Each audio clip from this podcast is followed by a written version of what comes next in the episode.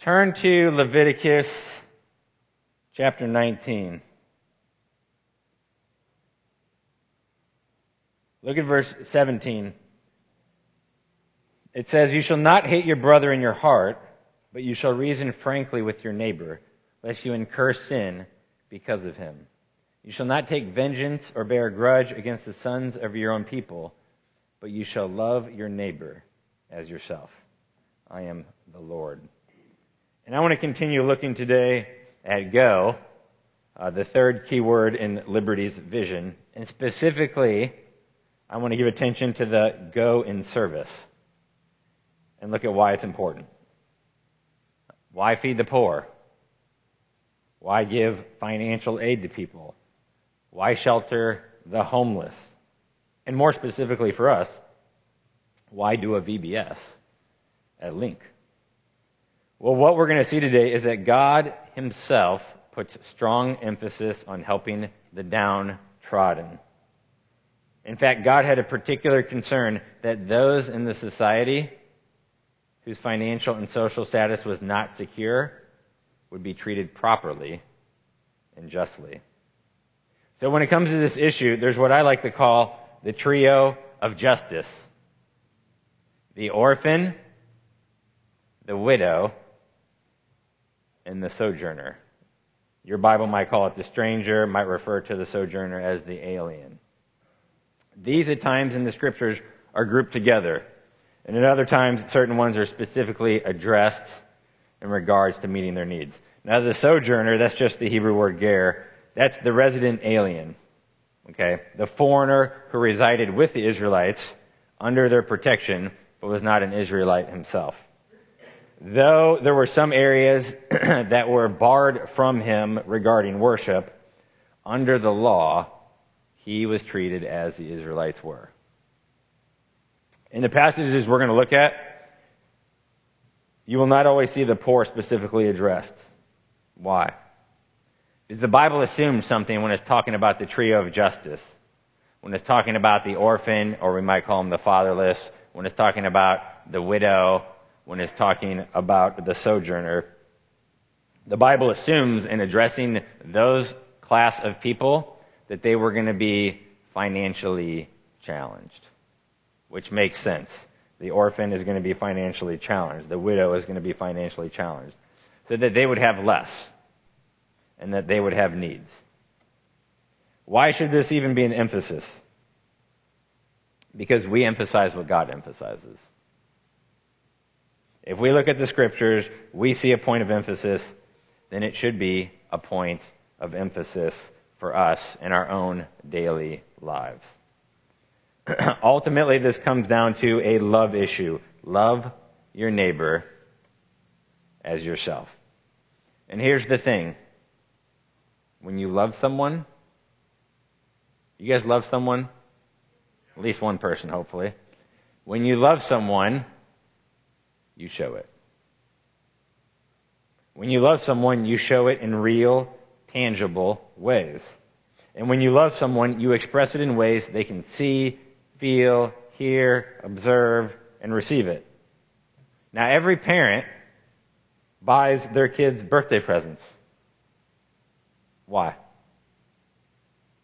Because you love them. Uh, but can't you love them without giving them presents? It'd be a lot easier on the pocketbook. But you want to show that love. You want to celebrate that day and you want to show them that you do indeed care. And in fact, if you didn't get your kid a birthday present, he might wonder, she might wonder, if you do care. So we say it, we express it, and we show it. Now when we talk about meeting physical needs, there's some objections to putting any type of focus on this in some people's worldview. They think physical needs are superfluous. They think it doesn't really help people in regards to salvation. They think it's a wrong focus, a misguided focus. Some might even call it a necessary evil. We do it because it's the right thing to do, but it doesn't really make much difference. Some people are concerned of watering down the gospel, that it's a compromise. Now, if that becomes the only focus or the primary focus, yes, we can compromise. And all the above things have some elements of truth to them. And sometimes this area of meeting physical needs has been abused. But more often, it's neglected. It's neglected. And just because something has been misused or abused doesn't mean that there's not a proper use for it. It's the Latin saying, abusus non tollit usum. Just because someone abuses something doesn't mean there's not a proper use for it. We might say it like, don't throw the baby without the bathwater. Out, out the baby with the bathwater. Why is it when people who haven't been to church in 10 or 20 or 30 years, maybe never, when they need money, they call the church and ask for help? They've been trained the church is a resource. And actually, it is a resource. We actually want them to call. We want them to call the churches first because we want to be the ones that are the first responders, so to speak. We want to be there when they need help and when they're hurting. We want to be the ones that can come alongside and offer aid and assistance. And we want to use our place to minister truth and compassion. So we use these opportunities to display the grace of God to these people. We use these opportunities to share the gospel. When people are hurting, think about this. When people are hurting, oftentimes, not always, but oftentimes, they're open to spiritual things. They realize they need help in their situation. They realize what they've done so far has not helped their situation. So they're more willing to listen. Take our VBS at Link. We had an amazing week at the Link VBS. There was about 15 to 20 kids each day from um, Hidden Valley, which is right where Link's at. Um, if you count all our kids, there was probably about 15 to 20 of our own kids. Um, and we had a number of adults that helped out.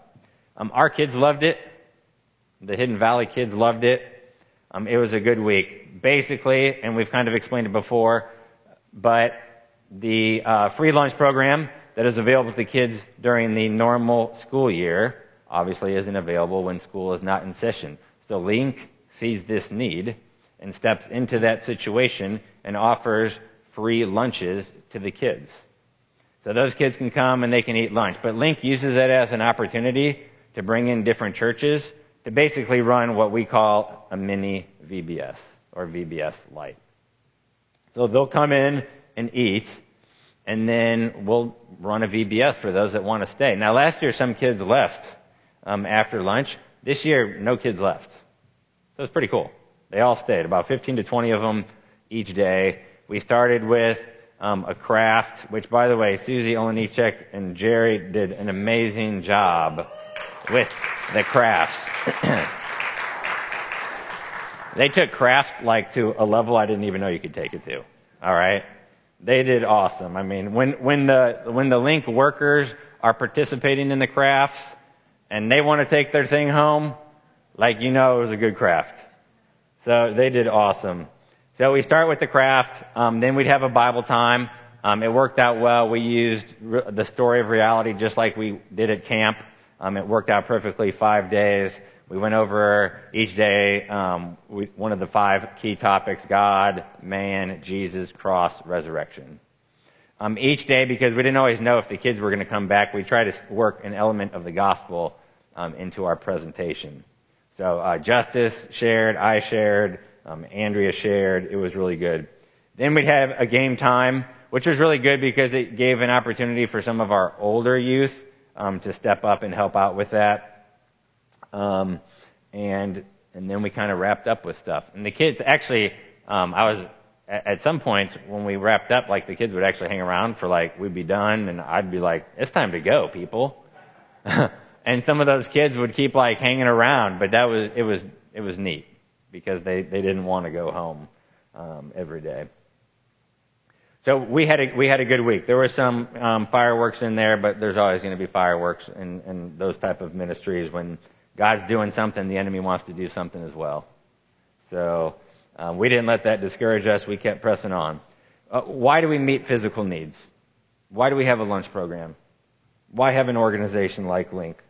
Well, last week we saw that Jesus' ministry was not just about preaching and teaching, but it was also about meeting physical needs. Then we saw him, um, as he instructed his disciples, they took his words and saw his example, and then they implemented it themselves. You know, he sends them out, right? And they go to the different cities, but they're not just preaching and teaching, they're also ministering. This week I want to look at the testimony of the Old Testament. What does God say regarding the poor? What does he say regarding physical needs? First, we're going to look at some of the truths that we see in Proverbs. Look at Proverbs chapter 19.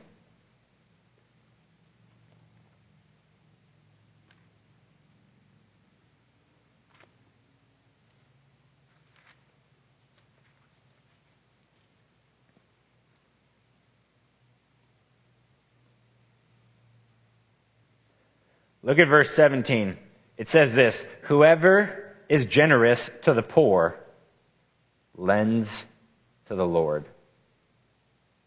and he will repay him for his deed. I don't know about you, but um, if I'm going to lend to anybody, I want to lend to the Lord, right? Because he's going to he's going to be fair and just and make sure he pays back whatever he says. And here he says, "Whoever is generous to the poor, lends to the Lord, he will repay him for his deed. Look at Proverbs 28.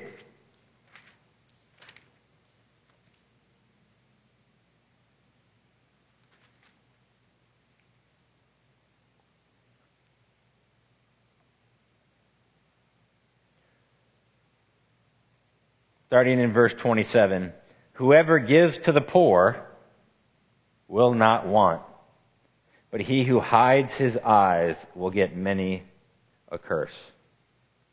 Again, that first part, whoever gives to the poor will not want. As you're being generous, God will make sure that your needs are taken care of. But then that second part, basically, he who hides his eyes will get many a curse. Don't turn a blind eye to those who need help. That's kind of the second part of it. Look at Proverbs 22.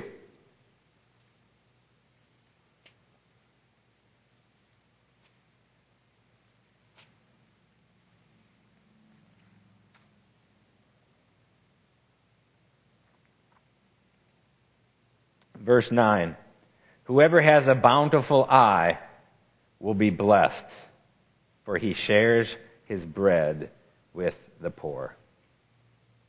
Now, a hallmark of generosity is sharing or giving to others. Do you want to be considered generous? I think most people do. Then you give from what God has given you. And if I say uh, this, this person over here or that person over there is generous, what does that imply? When you hear of a generous person, what comes to your mind? Well, in some way or some area, that person gives of themselves to others. It could be their finances, it could be their time, it could be their abilities, but they give of themselves. They're generous. Sometimes we qualify it. This person is generous with their time. but even then, we know they are saying they're willing to spend their time in service of others. So we see these truths in the Proverbs encapsulated in these sayings about being generous to the poor. Second, I want us to look at the sacrificial system and see how it was set up in regards to the poor. Look at Leviticus chapter 5.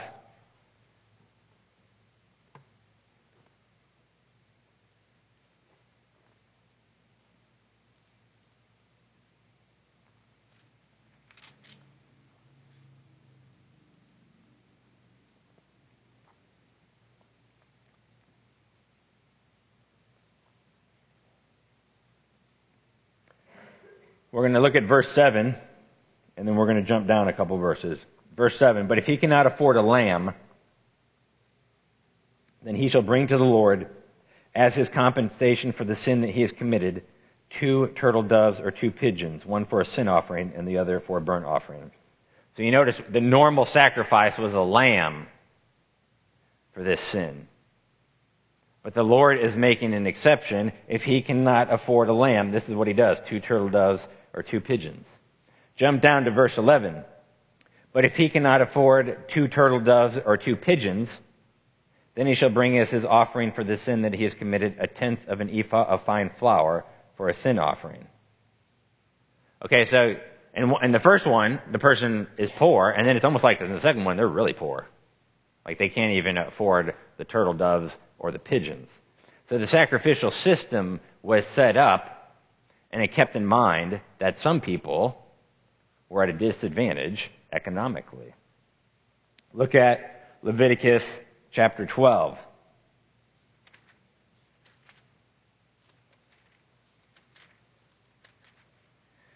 After a lady gave birth, she had to go through a time of ritual cleansing. And then she had to make, uh, bring a sacrifice.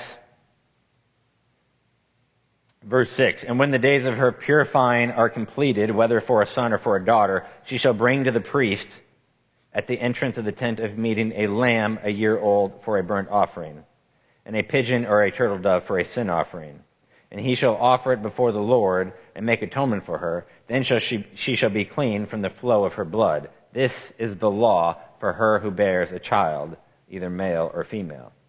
And if she cannot afford a lamb, then she shall take two turtle doves or two pigeons, one for a burnt offering and the other for a sin offering, and the priest shall make atonement for her, and she shall be clean. Again, we see in regards to the lady having had a baby, the sacrificial system was set up to make sure that the poor were not disadvantaged. They still had to make a sacrifice, right? But it was set up that they were not disadvantaged in the way and what was required of them. We also have what was called the poor tithe. If you look at Deuteronomy 14, verse 28. At the end of every three years, you shall bring out all the tithe of your produce in the same year and lay it up within your towns. And the Levite, because he has no portion or inheritance with you, and the sojourner, the fatherless, and the widow who are within your towns shall come and eat and be filled, that the Lord your God may bless you in all the work of your hands that you do. So every three years, you'd take a tithe of the crop, 10%, and you'd give it to these people the Levite, the fatherless, the widow, the sojourner. So God was providing for these people. There was still something required of them, but it was proportionate to the resources they had. That's the sacrificial system. Then we're going to see specifically some provisions of food and what we might call the gleaning laws. Look back at Leviticus chapter 19.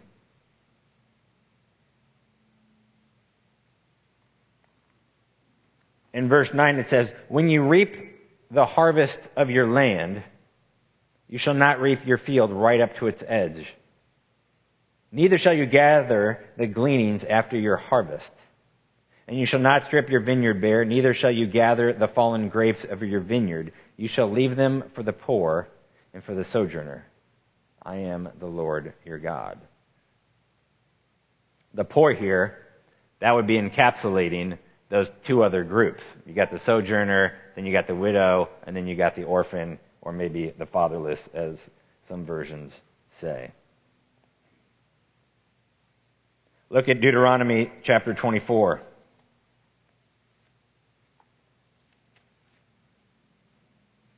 Verse 19, when you reap your harvest in your field and forget a sheaf in the field, you shall not go back to get it. It shall be for the sojourner, the fatherless, and the widow, that the Lord your God may bless you and all the work of your hands. When you beat your olive trees, you shall not go over them again. It shall be for the sojourner, the fatherless, and the widow. When you gather the grapes of your vineyard, you shall not strip it afterward. It shall be for the sojourner, the fatherless, and the widow. You shall remember that you were a slave in the land of Egypt. Therefore, I command you to do this. Now, in cases like gleaning, this is important, and I want you to notice it. How did the distribution of the food occur to the sojourner, the widow, and the fatherless? They had to go get it, right? I mean, did the farmer totally clean his fields and keep it in the barn, and then when the people were hungry, they had to come and knock on his door and get it? And then he would hand it out? No. In this case, there's actually work involved. They had to work for the food. Granted, it was laying literally right there on the ground for the crops. The fruit trees, whatever was left, they could go get. But they did have to do something in order to get that food. Now, there's a, a famous, well known Bible story regarding gleaning. Does anyone know which book that's in? Ruth, right? And Boaz tells his workers in Ruth chapter 2, he says, he's instructing them, look, because she's poor. She's actually poor. Uh, she's poor. She's the widow and she's really the sojourner, right? She's a resident alien. Um, but he's instructing his workers, like, don't mess with her. Like, she's doing what the law says and we're going to let her do it. But he goes on and it says, also pull out some from the bundles for her and leave it for her to glean and do not rebuke her. So the law said, like, if it falls out or as you're going along, like, just don't strip the entire land completely of every little tiny square inch. But he's saying, hey, eh, we've got bundles of it. I actually want you to intentionally leave some on the ground. Like, make sure she has more than what she needs, and anyone else in our fields. This was about roughly 100 to 200 years later from when the command was given, at least, and the Israelites are still obeying this command. They're still following it. So it applied for the gleaning laws. Let's look at lending money, Leviticus 25.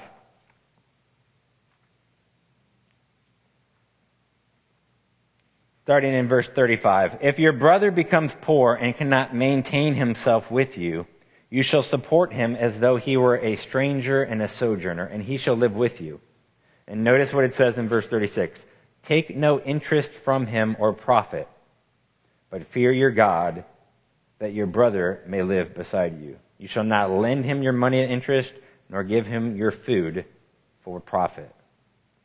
So, even in regards to lending out money, the requirements for the poor the widow, the fatherless. For those two was what?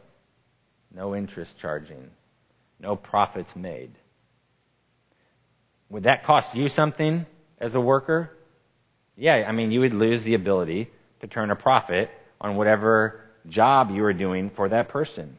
If you were a, a money lender, there's not, you're just, you're hoping, and you're probably a little concerned about lending money to a poor person but they're instructed to do it. And they're told, what? No interest. No interest. Perhaps if our laws, maybe in America regarding this, were set up a little bit better, then we wouldn't have people defaulting on their loans. I don't know. It's possible. Generally, what happens is, is the poor get gouged. They get gouged at, at insane interest rates. And even if you drive down Highway K, there's these little loan places. And when you do the math, um, it's not pretty. The little payday loans. There is also just an overarching idea of basic provision. Look at Deuteronomy 24. Verse 10 When you make your neighbor a loan of any sort, you shall not go into his house to collect his pledge. You shall stand outside, and the man to whom you make the loan shall bring the pledge out to you. And if he is a poor man, you shall not sleep in his pledge. You shall restore to him the pledge as the sun sets, that he may sleep in his cloak and bless you. And there shall be righteousness for you before the Lord your God. What's the idea here? You need to make sure that the poor have whatever they need to make it through that night.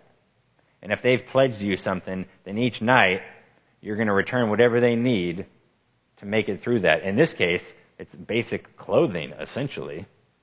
It goes on, verse 14. You shall not oppress a hired worker who is poor and needy, whether he is one of your brothers or one of the sojourners who are in your land within your towns. You shall give him his wages on the same day, before the sun sets, for he is poor and counts on it, lest he cry against you to the Lord and you be guilty of sin.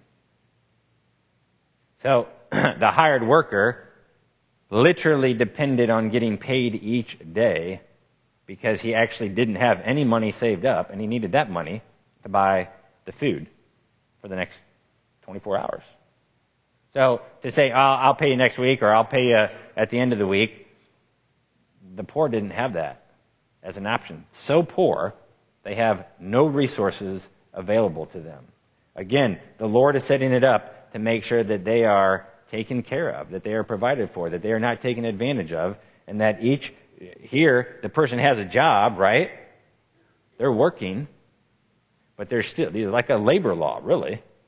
Make sure it's a fair wage and that they're paid at the appropriate time. Here's my question. Who does this apply to? It applies to everyone. Everyone had a part to play in helping the poor. You were lending money, you had to consider the law, apply it, and follow it. You had fields of wheat or any type of grain, you had to consider the law, apply it, and follow it. You had vineyards, you had to consider the law, apply it, and follow it. You had fruit orchards, you had to consider the law, apply it, and follow it. You were a priest, overseeing the sacrifices, you had to consider the law, apply it, and follow it. You were a manager with workers you hired, you had to consider the law, apply it, and follow it. No one was exempt. Now, who are these commands addressed to? The people. The people of Israel. These verses we've looked at, for the most part, are addressed to the community and the community is comprised of individuals. Notice that the weight of responsibility here is not on the civil government. Does the government play a role? Yes. It passes the laws. It enforces the laws. It upholds the laws. But who abides by them and carries them out? The citizens. The farmer is not an elected official, but the law applies to him. The people themselves know the laws and follow and uphold them. Now, something that was helpful for me, I served many years as the finance chairman at Liberty, and it was helpful for me. I dealt with many cases inside and outside the church for people making uh, requests for financial aid. And it was helpful to realize there's two categories when you want to talk about the poor. There's really two categories. One would be the deserving poor, and one would be the undeserving poor. And coming to that realization helped me as I looked at the different cases that came to us in deciding where help should be given or not given. The deserving poor would be those in need who are unable to work because they're too old, they're disabled, they're sick. These people should be helped. The undeserving poor are people who don't want to work. They're looking for a handout. They're lazy. And the Bible addresses these people in a rather straightforward way. Proverbs calls them the sluggard. Right? Proverbs 20. The sluggard does not plow in the autumn. He will seek at harvest and have nothing. Proverbs 21. The desire of the sluggard kills him for his hands refuse to labor. That's the undeserving poor. Now, listen, the undeserving poor, they can be helped, but the help will look different. It'll look different than it does for the deserving poor. And at times, it can be tricky differentiating between the two. We want to err on the side of helping if we're not sure. Err on the side of assisting. And, and here's the thing: if you're gonna, if you personally, which you should, we're commanded to, are going to help the downtrodden, you're going to get burned occasionally. All right, I've gotten burned occasionally. This church has gotten burned occasionally. We still err on the side of helping. All right? God takes very seriously our finances and how we handle them. And robbing the poor is something that God calls an abomination. That means it's serious, that He's not messing around. So, whether it's our finances or our interaction with other people's finances, God takes notice and He warns us and tells us to be gracious and loving towards others, including our interaction with their finances. Now, sometimes I'll, I'll do some, some side jobs just, just to make um, a little extra money.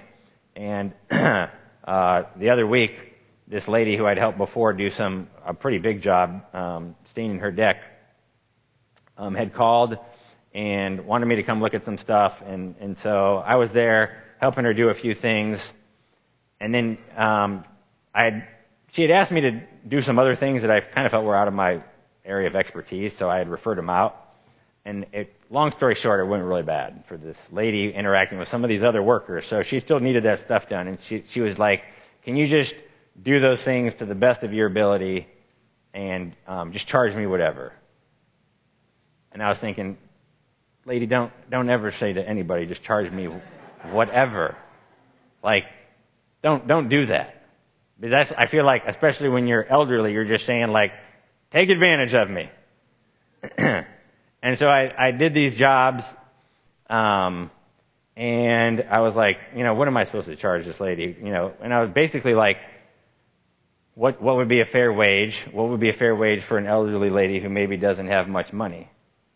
and I could have charged her literally five times as much, and she wouldn't have batted an eye. But it would have been wrong. It would have been wrong. It would have been taking advantage of her and her finances. So I charged her what I thought would be an appropriate amount, taking into account her financial situation. And, and that's what we have to do. If, if we in the different situations that we're put in, get those opportunities. Um, well, let me just let me just add this. So one of the people I referred her to, and I made it clear, like I've never used this person, but you're wanting some help here, so here's my recommendation to the best of my ability. But it went really bad. So when she was catching up with me and talking with me, um, guess what one of her first questions was? Does this person go to your church? That, that was what she wanted to know. And I was like, thank the Lord, no. but that was important to her. That was important to her. Like, and she would have had an opinion. Think about that. If I would have said yes, she would have, that would have uh, given her a different opinion about this church, about the church I go to. Um, so, I mean, we're, we're out there and we're making a representation to people. We're representing sometimes not just ourselves or our families or our business, like we're, you know, I mean, and the reason she asked that was because I had used it as an opportunity to share and witness with her, you know, so that was, she was like, man, where did this, where did he get this guy from? I think she had forgotten. I, I made it clear I didn't know the person personally, but the point is, we're not just always just representing ourselves or our families or our business. Uh, we're representing maybe our church, and truly we're representing Christ, right? I mean, it makes a statement. I remember uh, years. I mean, this was probably 15 or 20 years ago. My someone, uh, a salesman, knocked on my grandma's door. My grandfather had already passed away. Talked her into getting like all the, you know, all her gutters replaced. Her gutters didn't need to be replaced, and it was like three or four times the amount. I mean, totally took advantage of my grandma. Thankfully, we were able to stop that from going through. But there are many, many, many, many, many people who will gladly take advantage. Well, really of anyone, right? But especially those that might not have the ability to see some of those things. That's where we can be a resource for some of those people. That's where this lady, and you can be praying for her, her name's Janet. I mean, you know, she trusts me. Because I've, I've tried to be fair, because I've taken the time, honestly, I think sometimes she just wants someone to listen to what's going on in her life. So I know if ever, whenever I go over there, it's going to be like 15 or 20 minutes at least before I actually start to do the stuff that she wants me to do. But that, that's ministering to people. And that's helping people out. And that's showing love. Um, She's not widowed, her husband's in a nursing home, but in a widow type situation. That's what we want to do. Um, one way to see how we're doing with the poor, the infirm, the disabled, um, is to see how we're doing with those that are in our midst. Now, that can be challenging to see depending on the situation because the pastors, I mean, we don't go around just announcing what families in the church we're helping financially. That's not appropriate. but here's the thing. This is what I try to encourage my kids with. As if you see a need, you try to meet it. Okay? Um, I can't meet personally, just as a member of this church, I can't meet all the financial needs that maybe some of the sick or the disabled or the elderly might have. But maybe if I'm trying to help with maybe this particular person or this particular person, and then, and then some of you are also, then cumulatively, we can meet those needs. And what we need to do is we need to stop asking, what is the church doing to help them? Why stop? Because it shifts the responsibility off of you. The question is not, what is the church doing to help them? The question is, what am I doing to help them? And all the scriptures we looked at applied to the members of the covenant community. Every single member. All those scriptures we read, were, were there any exception clauses? No. The verses applied to the covenant community. Every single member was included in those commands. Now, those commands were given to each person in Israel. Not a single one was excluded. Those same principles and truths still hold true today. Who do they apply to today? You. Because you're a part of the covenant community. So imagine an Israelite farmer. he's going out to the harvest, and he's looking at the other farmers in their fields. And he's like, Well, they didn't leave much to glean. Why should I? I mean, he's asking, What is everyone else doing? That's really what he's acknowledging. That's the wrong question. What am I doing? You do what's right. You do what's right. They're not the standard. God's word is the standard. You do what's right. Let God work with them. And God's heart is for the trio of the downtrodden the widow, the fatherless, and the sojourner. It must be ours. Okay? As a church, definitely. But as individuals. As we see needs, we do what we can to meet them. Maybe it's just the need of service. Maybe it's just the need of time. Maybe it's maybe it is the need of finances.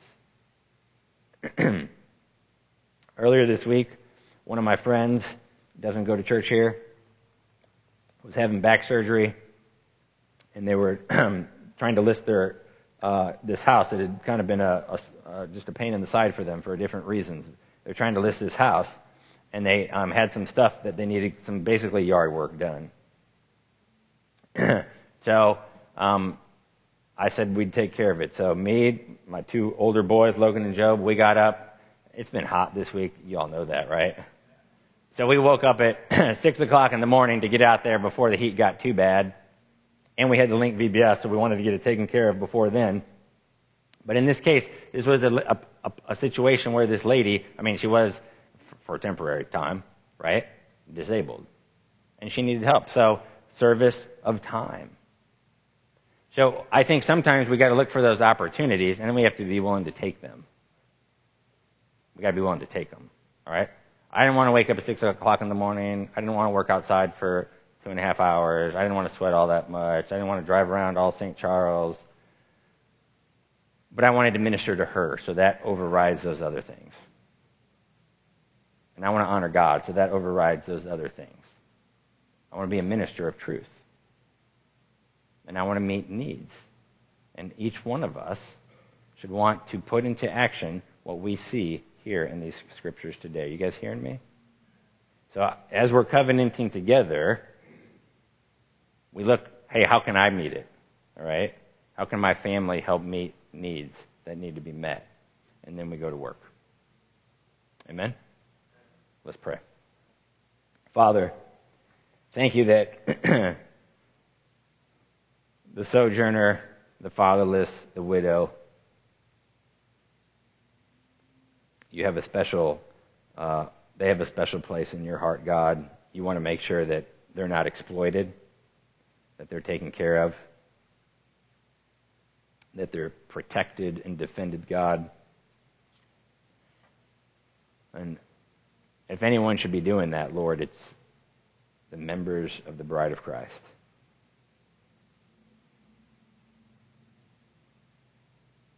So let us, Father, be diligent about that work. Thank you, Father, that we had the opportunity to serve at Link this week.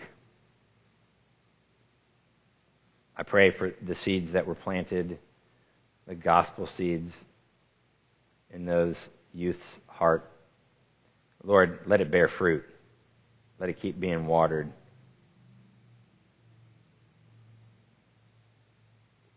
Pray for your blessing on Link and the work that they're doing, God, as we continue to partner with them, that you would be glorified. I pray, Lord, that some of us would loosen our grip on our time, loosen our grip on our finances, that that term generous could be said about us. And we thank you that your, your scriptures speak truth. From Genesis to Revelation, your scriptures speak truth. May we enact that truth, God.